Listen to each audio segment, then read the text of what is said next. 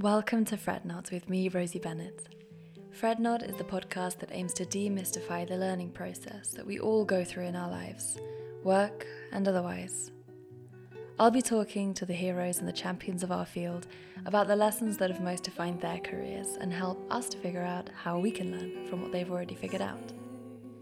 Nothing in life is a linear process, so let's get more at ease with the ups and the downs and realize that wherever we are in our journey, we really aren't alone.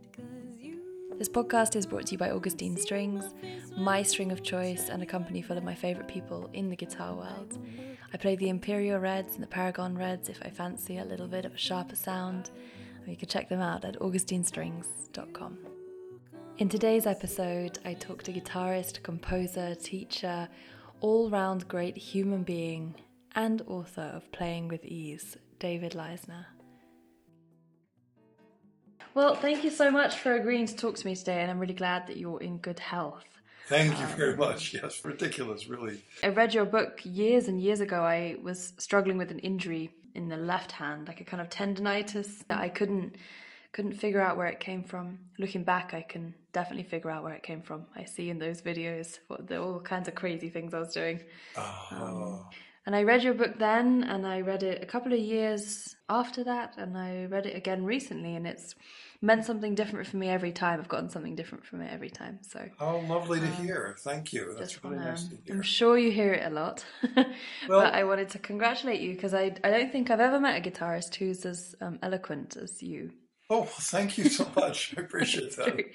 Yeah. You're, it really it reads so easily. Believe me, it wasn't easy. I mean, it was actually very easy to write just to get it out, you know, just to mm-hmm. get it out because it's much of it is 40 years of teaching, you know, kind of yeah. uh, on paper, but um, uh, some of it, of course, is newer than that. Uh, but the process of honing it down to get it to the place where it elicits a comment like yours, which I very much appreciate, was a long process of my own editing, the editing with four other uh, editor friends, plus mm-hmm. the Oxford University Press editor, who was fabulous, and she really, really nailed all the issues. You know, the the writing issues was just great. So between all of us. Uh, it was a it was a really great effort to make it as, as clear and communicative as it could be.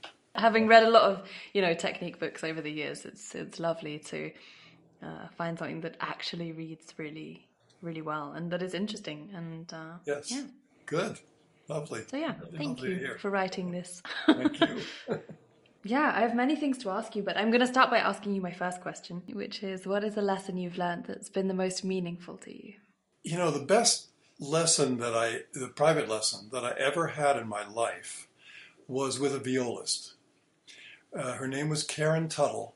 Karen was one of the great violists of our time. She uh, also happened to be mother of a very dear friend of mine. And uh, so the, my relationship with Karen Tuttle was through my friend. And um, she, it was a very natural, lovely relationship, and uh, I found myself at their uh, house in Philadelphia. I had happened to have my guitar with me, and there was an impromptu lesson that mm-hmm. took place. I think we were talking about the Bach Chaconne, and I said uh, that I was playing it, I was working on it, and she said, "Oh, do you want to play it for me?" you know, and this this great musician. I mean, really one of the great musicians of all time. She's a very mm-hmm. very um, highly respected violist. I mean, virtually every violist around now who who's a player and a teacher that's maybe over the age of 40, 45, uh, they all studied with her. I mean, she taught at Curtis and Juilliard played mm-hmm. with all the great orchestras and string quartets and so on. So when this person said to me, "Do you want to play the Bach Chaconne?" I was, of course, extremely nervous and, um, uh, but so so thrilled that she wanted to. She would allow me to play for her, and and I imagine would offer comments. Well. not only did she offer comments, she she turned my head around. She she knocked me upside down and turned me inside out, uh, basically with one kind of idea, which was an idea that was original to her, but uh, gleaned in part from Casals, Pablo Casals, and Marcel Tabuteau, who was one of the great oboists that she worked with, um, and even some of the ideas of uh, Wilhelm Reich, who was uh, the great psychologist, therapist. They now call it Reichian therapy, and her husband happened to be a Reichian therapist, so she was very familiar with, with that. All those uh, teachings um, converged in her and in her own development and ultimately in her teaching, and she passed it on to me. And it is basically about relinquishing to a phrase. Um, she, the first thing she said to me was, "Don't make the music happen; let it happen." Um, and then she proceeded to give me an example from Mozart's Eine kleine Nachtmusik. Yum, pum, pim, pum, pim, pum, pum, pum, pum. Right. Mm-hmm. Um, so she did that by demonstrating first with her hand and then with her body. And her hand and her body ultimately did the same thing.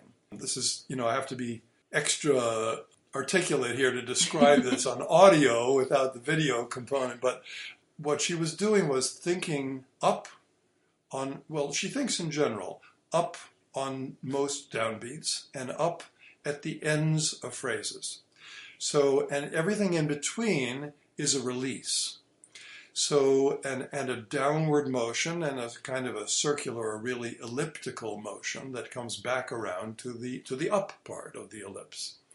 So the beginning would be up on yum, and then it'd be another up on bum bum on that one, and then bum bum bum bum bum bum, and that would be up again. And everything in between would be a down or on the way to up. Well, all that stuff down and on the way to up is a physical release. So, whereas you can talk about it as ups and downs and so on, the really important thing is that you feel it in your body from your pelvis up through the top of your torso. If you kind of think of, uh, of, uh, of Martha Graham or a Martha Graham dancer who, who danced from the middle of their body, they danced from their pelvis. That was what she was famous for. And Karen Tuttle's idea was to uh, to originate everything from the middle of your body and make the top of your, or rather the, the torso, the whole torso, be very fluid and flexible and easy. So that, in other words, most of the time that you're playing any phrase, you are releasing tension because as your instead of your your torso being rigid in any way, it's being fluid and malleable and bendable. Mm-hmm. And so as you're thinking bum bum bum bum bum bim yum bum bum bum bim, it's a very easy fluid motion that your body makes. And of course you can exaggerate it uh, as has to be done in the beginning, and then you can feel it more internally and you don't have to exaggerate it anymore, but feel the release and the, the, the, flexibility and fluidity of the torso through the phrase. This turned me around 180 degrees because it was completely the opposite of what I and what most people do when mm-hmm. they play any instrument. And so what it did was it freed me up uh, whereas my playing had, my phrasing had a kind of rigidity to it before, all of a sudden there was a new fluidity in the phrasing. In other words, the fluidity of my body um, became or uh, translated into the fluidity of phrasing and the musicality. And by the end of the lesson, I was playing the Bach Chaconne completely differently than at the beginning. Mm-hmm. It was like if I was a different player completely. Did it make your performance different? Did you feel like people responded to it differently than they had done before? Oh, of course, absolutely. Yeah. Immediately. Oh yeah, of course. Because once I grasped it, you know, it takes a while because you're working mm. like anything. You learn something new. You're working against old habits, uh, and old habits, as we know, die hard. So uh, it takes a little while, you know. But uh, once, yes, once I incorporated it into my playing, there was no question. I was a much more communicative player, and the audience was set more at ease with my playing. I could feel it, and I could tell from comments afterwards and so on that it was a different kind of response to the playing. Mm-hmm. And of course, like anything you learn, you know, you sometimes you remember it better than others. Sometimes you forget it, and then you got to remind yourself. And you know, so I, uh, I've had my ups and downs with that idea, but basically, I have kept that ever since that amazing lesson. Is it something that you have to practice, or is it something that you find you do a bit more innately now that you've? Uh... I, I pretty much do it innately. I mean, sometimes I do have to remind myself, mm-hmm. and if I feel physically tight or I feel the phrasing is kind of a little stodgy, I'll sort of remind myself of it and exaggerate while I'm mm-hmm. playing mm-hmm. and just say, "Hey, remember what Karen said?" and just get back to that, and then and then I'm good. mm. You know, you read a lot of stuff about how kids have this innate um, gesture or sort of innate ability to interpret things. I wonder what your thought is on that. Do you think that that rigidity is something that we learn, or do you oh, think yes. it's something that comes naturally? Oh, uh, no, no, it's absolutely something we learn. That's a great comment. Um, a, a, kid, you know, especially up to about the age of five or six, maybe seven, is very natural. Their body, mm-hmm. their, their body movement is very natural. Everything, for example, that an Alexander technique teacher teaches you see exemplified in a in a baby that's two or three years old. You know, it's, mm-hmm. it's all there.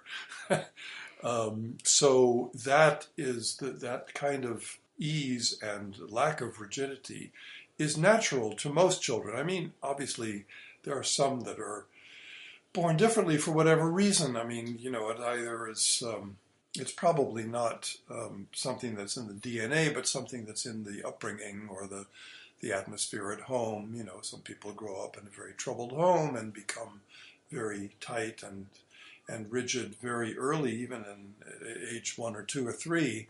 But most of us have this wonderful fluidity and naturalness right from the start. And then, probably around age six or seven or so, we start to get screwed up. you know, up till then, a kid doesn't think so much. They're mm-hmm. still free in their minds. Uh, and then as soon as you, as soon as the brain gets in the way and people start thinking or kids start thinking too much, that's when t- things go awry. And then you kind of, you spend sometimes a long time undoing all that damage that you did when those things set in. And that's true for most people, I think. It's, it's yeah, not an unusual thing at all. It's very, very uh, regular, normal thing to, to mm. happen talking about injury, I feel like most of the people that I know who seem to play with ease or to play in a way that looks comfortable, whenever you ask them, like, oh, what you know, what are you thinking of? It always stems from some kind of huge injury. So it's always um, oh, in a response to a past thing. So, oh, I used to tense up my shoulder loads, and then I got this problem, and now I try to, you know, feels like all this knowledge kind of comes from trying to I'm trying to return to the pre-injury or pre-injured state. That's so interesting. Well, that is definitely my experience. I mean, most of the things, many of the things that I talk about in my book are things that I have come to uh, to to realize from from being injured myself on on some level or having some tension that needed to be get rid of, and I just set my mind and, and effort to okay how do I get rid of this? And that's that's often how it how it happens mm. for me. So it's nice to hear that other people have the same the same experience. Yeah I think it's quite a universal one especially in the classical music world because you've got the sort of double threat of not just that it is in itself quite an uncomfortable undertaking playing an instrument but also that there's an immense amount of pressure and, um, you know, perhaps not really the best care surrounding our industry, as there might be in other um, high performance fields like in Absolutely. sport or such. Absolutely. Um, and that's because in sports you have so much money behind it. Indeed. Music making is not a big money maker, except for the very, mm. very, very few. So, you know, because sports is such a big moneymaker, they put lots of effort into this stuff. Very yeah. tragic. It is. Um, it really is. But we're fixing it slowly but surely. Slowly, I suppose, yes. And Very- surely, you're very right. slowly, very slowly, though, that's the key word. Yes, you're Um, right. but I was wondering because a lot of, um, you know, in healthcare now, we're moving towards a lot more preventive healthcare rather than just rehabilitative. Yes. which I think is really interesting when it comes to music because we are by nature a bunch of problem solvers. In our practice, we sit down to solve problems. In our lessons, we sit down to solve somebody else's problems. Um, I'm wondering if you have any suggestions through all of your research and your sort of personal experience of how, as a teacher or as somebody who maybe has a child who's just starting out in music, what are some cues that we can give to start students off in sort of learning in the right sort of way, in a more um, in a more relaxed and a more healthy way, rather than um, waiting for the sort of statutory ten years before they are already injured and then looking at the problems. Hmm. That's a very good question, and I'm probably not the best person to answer it because I don't teach beginners. Um, so I haven't given that very much thought at all. I do know that, um, for example, my ideas about large muscle engagement, which are central to my ideas about, about playing with ease and playing and preventing injury, um, those things should not be taught at the very beginning because it's too much information. So other things need to be taught, other more basic things need to be taught, and then that can be brought in later. Um, but I would say that yes, it would it it would be a good idea to bring in some at least some of those ideas to get young people, youngest the youngest players to think to thinking about uh, engaging and supporting w- with the larger muscles. But it cannot be the first thing that's taught. What is the first thing that should be taught? I'm not sure I know. I, I think much of it, you know, might have to, and I'm really, you know, saying this off the top of my head with, with almost no experience with beginners.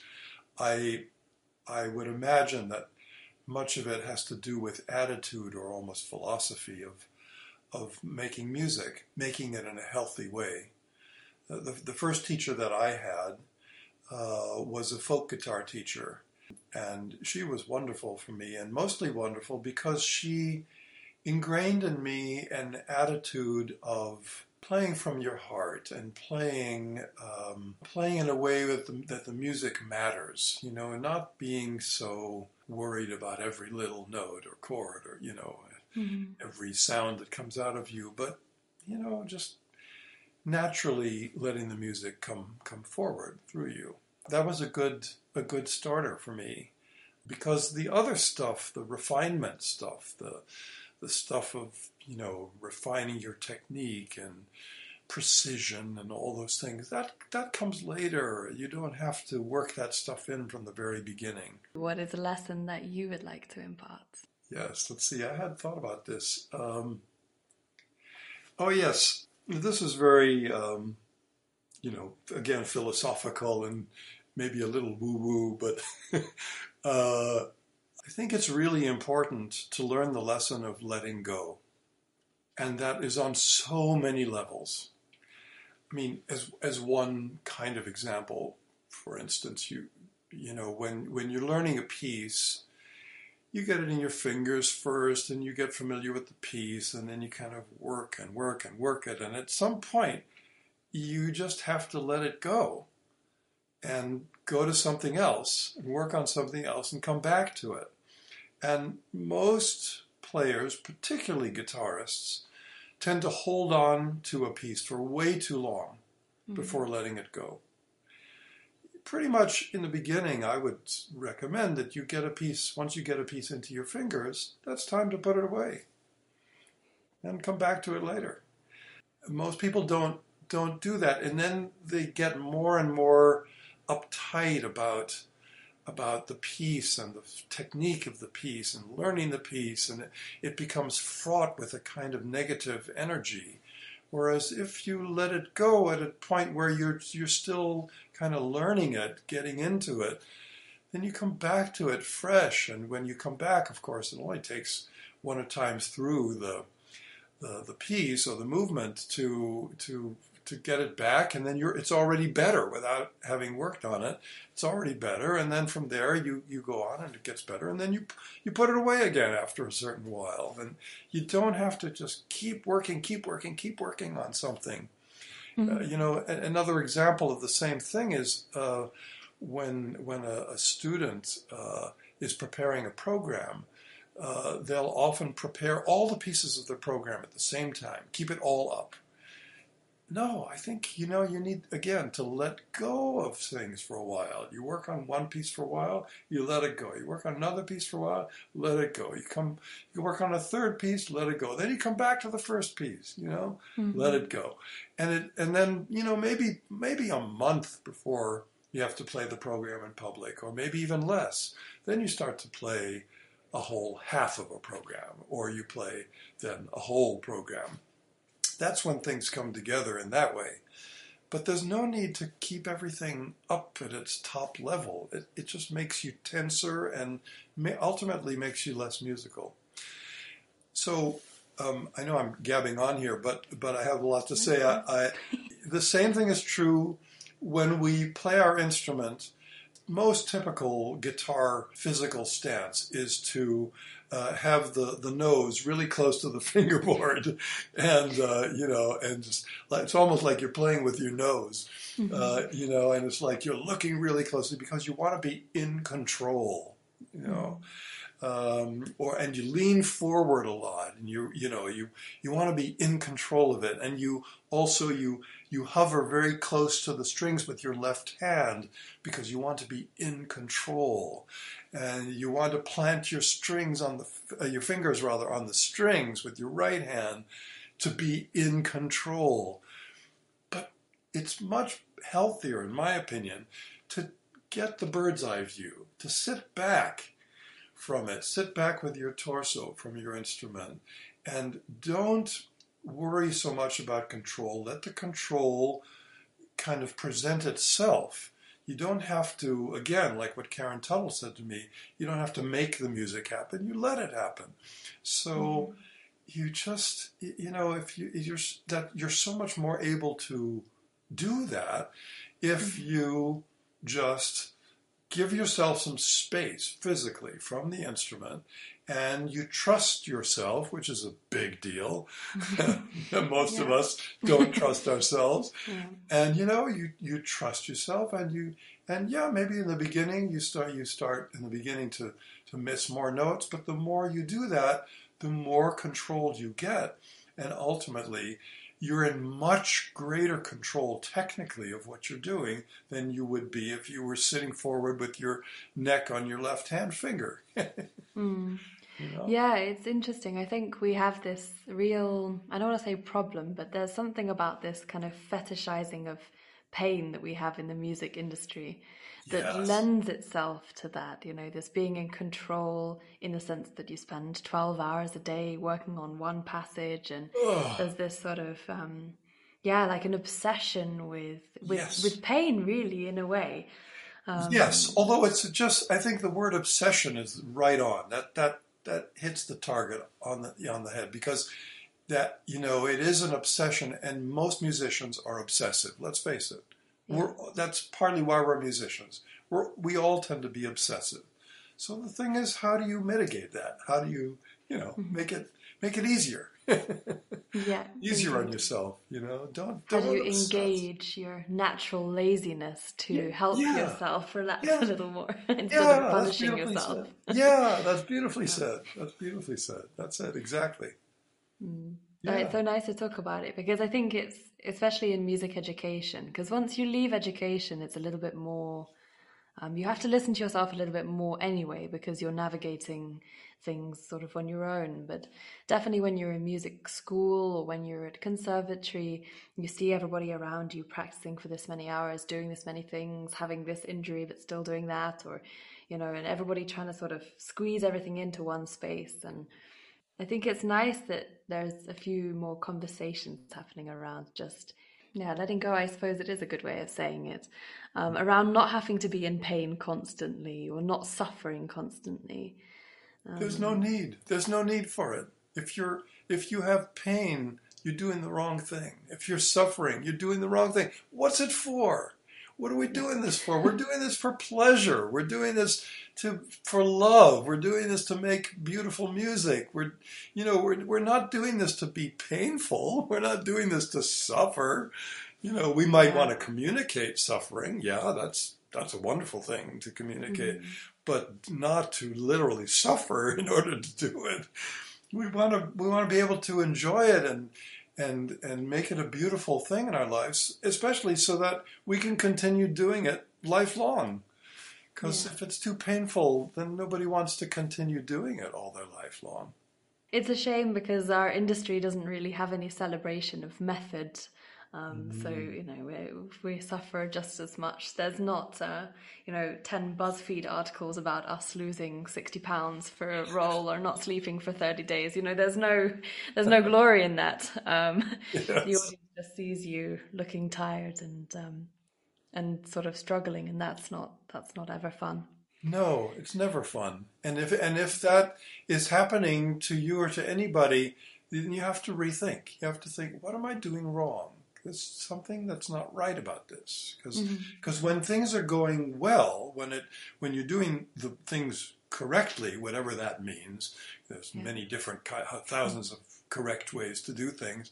Mhm. When you're doing things the right way, then it feels good. It's joyful Mhm. joyful act of making music, uh, whether we're practicing or whether we're playing for other people, should be joyful. It shouldn't be a torture. Yeah. Mhm. And so, if it's if it's not joyful, then you need to figure out how can I make this joyful. I like that you use the word joyful. I think we've said wrong and correct a few times now. It's definitely something I wanted to talk to you about because you mentioned in the book that um, at least that in some parts you were hesitant or that you wanted people to think twice over the use of particular words. Um, I think politicized or loaded language Yes. in um, yeah in the music industry, but actually everywhere is really something that it can kind of mediate a whole experience of something. I wondered, was it particularly difficult writing the book, knowing how much language in the music world is entrenched in stigma around? Uh, Well, yes, I. It wasn't difficult for me to write it in light of that, but I was worried. you know how my how my ideas uh, and articulation of ideas would be taken in the guitar community, especially uh, less so in you know other other instrumentalists are more open minded. I think this has my, been my experience, but guitarists because we are in such a ghetto, you know, we don't play an orchestra. We t- tend not to play as much chamber music as we ought to, playing with other instruments. So uh, guitarists tend to be in a ghetto, and uh, and as a result, they tend to be rather close-minded. And um, and that close-mindedness, I really regret, and I, I wish it wasn't that way, but it is, and and I was very aware that my my book might meet some you know real resistance and in fact it has there i have had some of that resistance people have said oh this guy doesn't know what he's talking about uh, it has nothing to do with what um, any good physical therapist would tell you or what a good doctor would tell you but that's exactly why i'm saying what i'm saying because uh, in fact I, I'm the guy that people go to when those those people don't work for people. you know, I, I'm the one who, who can fix people who have problems that other other people of other disciplines cannot fix. Um, and and you know, it does have to do with a lot of it has to do with this language that you're speaking about, and and yes, language is important, and language, uh, you know, makes can make somebody also deaf or blind to other kinds of languages. Um, and I think the important thing really is to stay open and try everything. You know, give everything a try. If if what I say doesn't work for you, that's fine. You know, it's just it's offered in the spirit of of what I know and understand, and I of course think it, it's right and works for most people, if if not everybody, probably not everybody. But and if it doesn't work for you, I, am not going to be upset about it. You know, but mm-hmm. but I but I do appreciate when somebody takes the time, even if they're uh, suspicious of or uh, uh, you know, resistant to or even sometimes resentful of language mm-hmm. that I mm-hmm. might use, maybe just give it a try and get in my head for a little bit and see if it works for you. And if it doesn't, well, then there's other things to try, you know, other approaches. Mm-hmm. But openness is so important, I think, really important. Yeah. Even if you start with just a little bit, I always um, mention this as an example, but we live in, uh, in an industry where you can get cancelled for playing the chaconne in the French style or not. So yes. it's really um, we're talking about small small things here yes. that end up uh, on a global scale. Yes. So this, I think you can't stuff, please anyone. this stuff drives me absolutely nuts. Just that thing that you're talking about drives me nuts. Or somebody uh, will, for example, look at a video of me playing, and they'll they make comments sometimes on YouTube or whatever. They say, "Look at his hand; he's moving. His right hand is moving all over the place." Well, yeah, but how does it sound? you know, I mean, you know, t- tell me how it sounds to you. You know, I mean, uh, okay, so it, it goes against the grain of what you've been told to be economic in motion, and and that that's fine. Uh, but maybe there's something to it. It's just that, isn't it? It's it's really crazy. I have this experience a lot on Instagram because whenever you have a big pool of audience, uh, there's always going to be, you know, there's a lot of representation there of a lot of different opinions, and people have a lot of opinions. Yes. Um, but I suppose yeah, just yeah. learning to care a little less because most of the time when you post something, it's just. Uh, because you you had fun. I probably wouldn't do it the same now, even 20 seconds later or 20 minutes later, or so it's just done. That's so. so. true. And let me say, while while you're talking about that, this is really, I think, an, a central issue in what we're talking about. You're talking about people, especially guitarists, because it, we are really talking about guitarists mm-hmm. here, who have very um, deep set opinions about things. Mm-hmm. You know, guitarists are often taught, I mean, it's true of many musicians really, but guitarists especially, are taught to be judgmental. They think they're being taught to be critical, but they're, but they, they're really being taught to be judgmental. And what they need to be taught is how to be observant. Because when you are observant, you then have the wherewithal, the materials to make a judgment.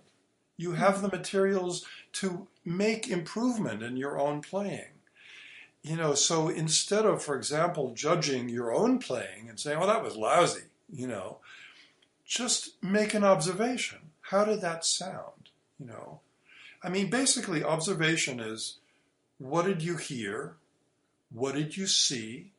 Mm-hmm. And what did you feel?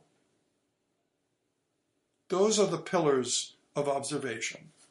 And if you can, for example, witness somebody's performance and give them observations afterwards, what did you see? What did you hear? What did you feel? Your, your feedback is going to be so much more helpful. And that feedback might ultimately lead to very helpful criticism that is constructive. But when you yes. start with judgment, it's mm-hmm. destructive right from the start.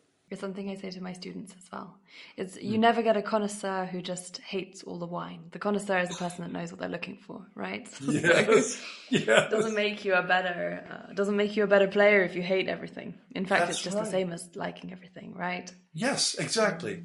Balance back to that balance so yeah exactly yeah. i think constructive criticism has gotten a really bad rep i think it's um, in the way that language becomes politicized or that it starts to mean something else that it becomes loaded mm. i think hmm. constructive criticism suffers from uh, falling into a kind of like almost sort of like hippie style language where it has to be in a in a balance. You have to say something good and you have to say something bad, which really isn't what it means. Constructive criticism. I find it fascinating.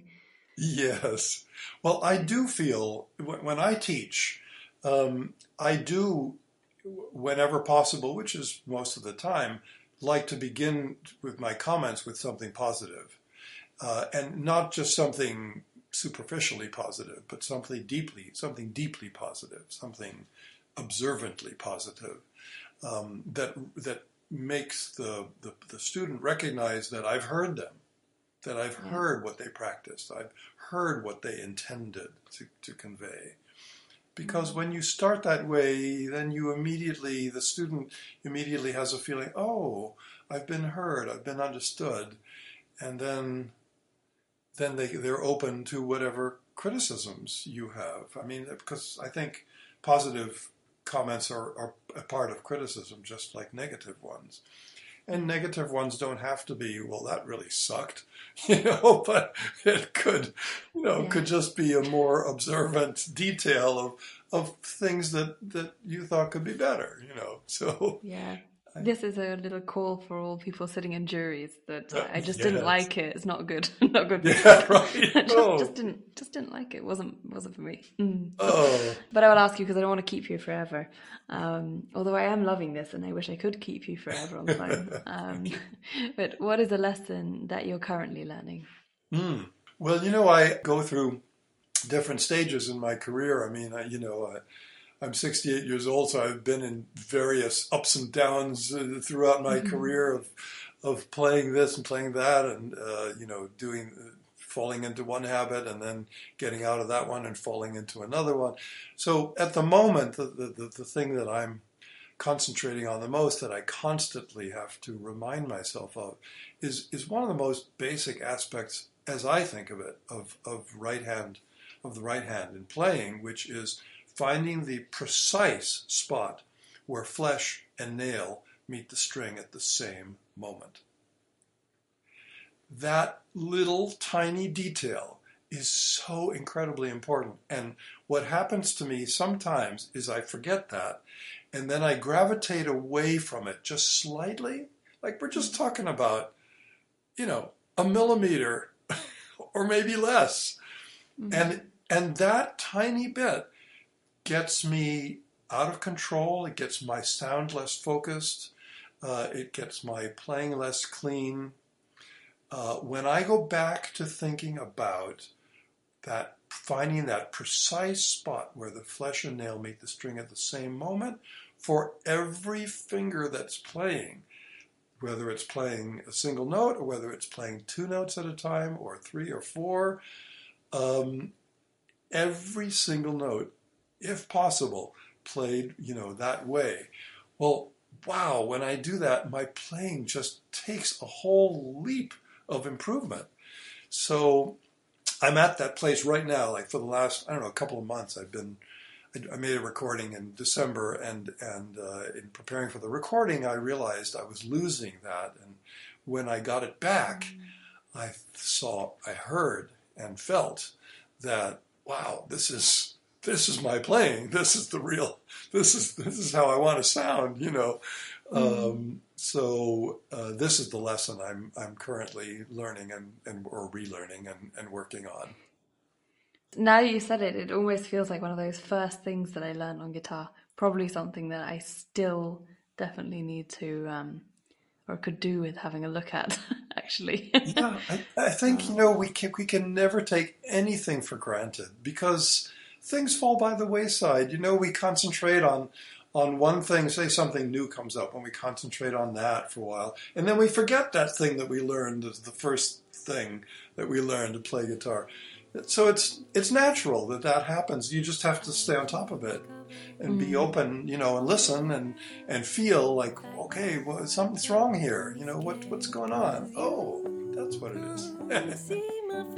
and now a really quick word from one of our sponsors. Altamira is the leading brand of handcrafted traditional guitars, specializing in classical nylon string, historical replica, and gypsy jazz guitars. Altamira fosters music education and performance through its foundation that hosts and sponsors international symposiums and competitions in Asia, Europe, North America, and Australia. I've recently been lucky enough to be sent an N3 model guitar from Altamira, and it is one of the cleanest, easiest to play instruments that I've ever had the chance to have in my collection. They're beautiful instruments, handcrafted with love, and you can tell. These instruments are wonderful. They have models right down from the level, right up until concert instruments that you would be proud to put your name to. You can check them out at altamiraguitars.com, and again, I'll put that link in the description box so that you can check it out at your own pace. Thanks so much for listening, and I'll see you next week for the next episode of Fret Not.